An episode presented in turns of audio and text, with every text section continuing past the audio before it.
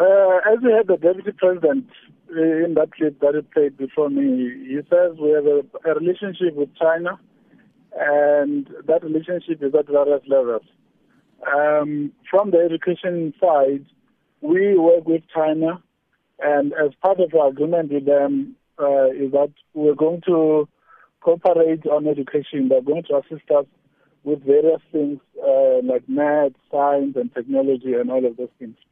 But here we are saying we are making Mandarin available to schools as an optional language that learners can learn if they want. If they don't want, they cannot learn it. They, they must not learn it. They must not choose it. We communicated to our schools saying that here is a language uh, that you can teach if you want. Please let us know if you're interested. And that's what we are saying.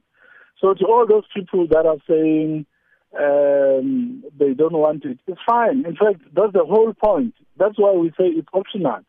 But do remember that Mandarin is not the only language that already exists in our curriculum.